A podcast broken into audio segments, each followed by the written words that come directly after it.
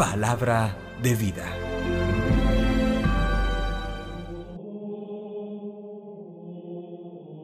Del libro de Isaías, capítulo 7, versículos 1 al 9.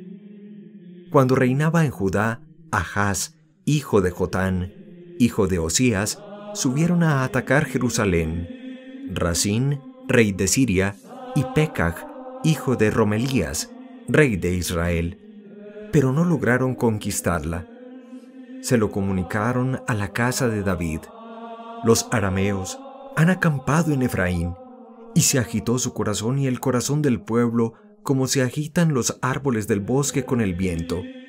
Entonces el Señor dijo a Isaías, Ve al encuentro de Ahaz con tu hijo Sear Yasub hacia el extremo del canal de la alberca de arriba, junto a la calzada del campo del batanero, y dile, Conserva la calma, no temas, y que tu corazón no desfallezca ante esos dos retos de tizones humeantes, la ira ardiente de Racín y Siria, y el hijo de Romelías. Porque aunque Siria y Efraín y el hijo de Romelías tramen tu rutina diciendo, marchemos contra Judá, aterroricémosla, entremos en ella y pongamos como rey al hijo de Tabeel. Así ha dicho el Señor, ni ocurrirá, ni se cumplirá. Damasco es capital de Siria, y a la cabeza de Damasco está Racín. Dentro de sesenta y cinco años, Efraín, destruido, dejará de ser un pueblo. Samaria es capital de Efraín, y la cabeza de Samaria está el hijo de Romelías. Si no creen, no subsistirán. Palabra de Dios. Te alabamos, Señor. Salmo 48. Dios ha fundado su ciudad para siempre. Grande es el Señor y muy digno de alabanza en la ciudad de nuestro Dios, su monte santo, altura hermosa, alegría de toda la tierra. Dios ha fundado su ciudad para siempre. El monte Sión, confín del cielo, ciudad del gran rey, entre sus palacios Dios descuella como un alcázar. Dios ha fundado su ciudad para siempre. Miren, los reyes se aliaron para atacarla juntos, pero al verla quedaron aterrados, huyeron despavoridos. Dios ha fundado su ciudad para siempre. Allí los agarró un temblor y dolores como de parto, como un viento del desierto que destroza las naves de Tarsis. Dios ha fundado su ciudad para siempre. Del Santo Evangelio según San Mateo capítulo 11 versículos 20 al 24.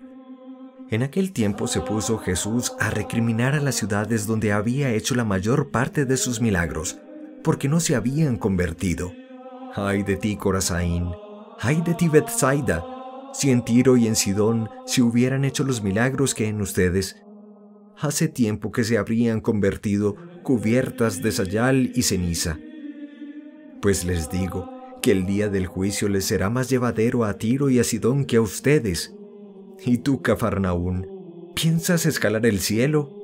Bajarás al abismo, porque si en Sodoma se hubieran hecho los milagros que en ti, habría durado hasta hoy.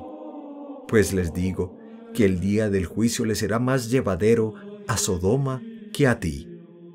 Palabra del Señor. Gloria a ti, Señor Jesús. Iniciamos el capítulo 11 de San Mateo y descubrimos cómo Jesús recrimina la dureza de ciudades como Corosaín y Bethsaida, donde había hecho muchos milagros y sin embargo la gente no había convertido su corazón a Dios. Coloca como ejemplo los pequeños pueblos de Tiro y Sidón, donde sin lugar a dudas habría habido mayores conversiones si se hubieran hecho los milagros y las predicaciones que se hicieron en Corosaín y Bethsaida.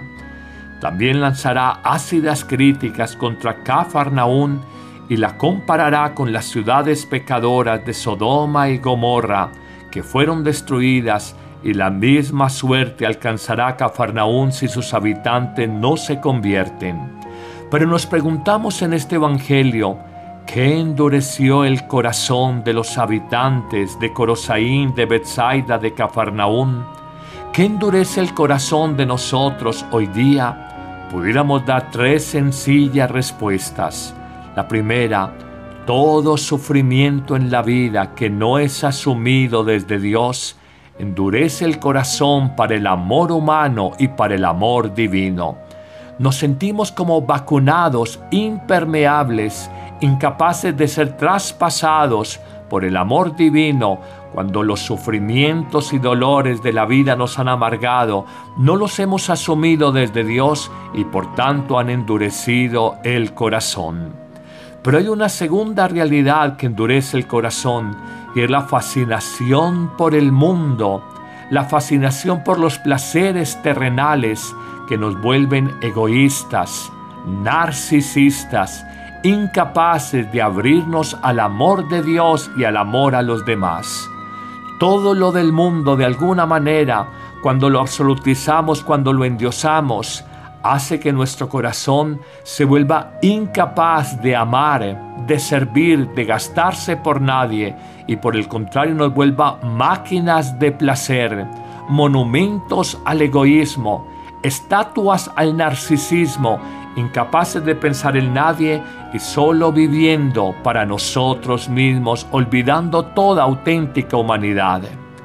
En un tercer aspecto y final, pudiéramos decir que el pecado, cuando cohabita con nosotros cada día, nos endurece el corazón.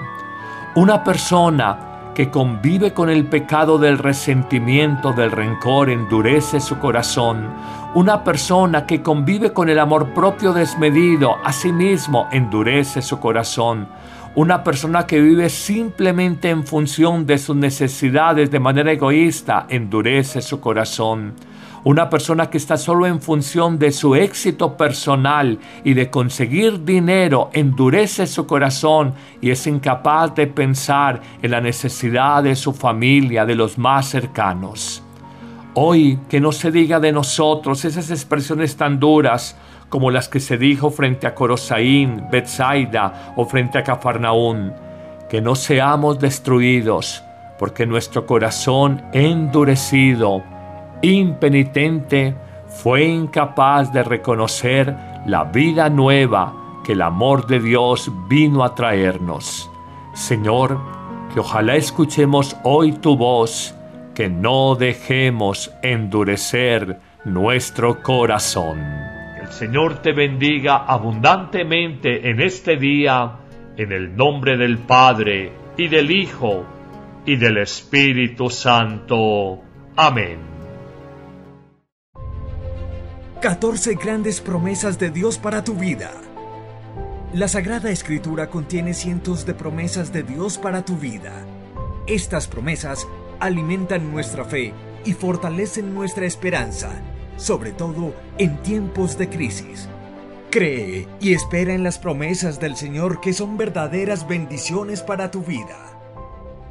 En julio, todos los lunes, miércoles y viernes, acompáñanos en vivo a las 9 de la mañana en YouTube y Facebook con el Padre Carlos Yepes. Nunca te apartes de este libro de la ley. Más bien, medita en él de día y de noche, para que guardes y cumplas todo lo que está escrito en él. Así tendrás éxito y todos tus proyectos saldrán adelante. Josué capítulo 1 versículo 8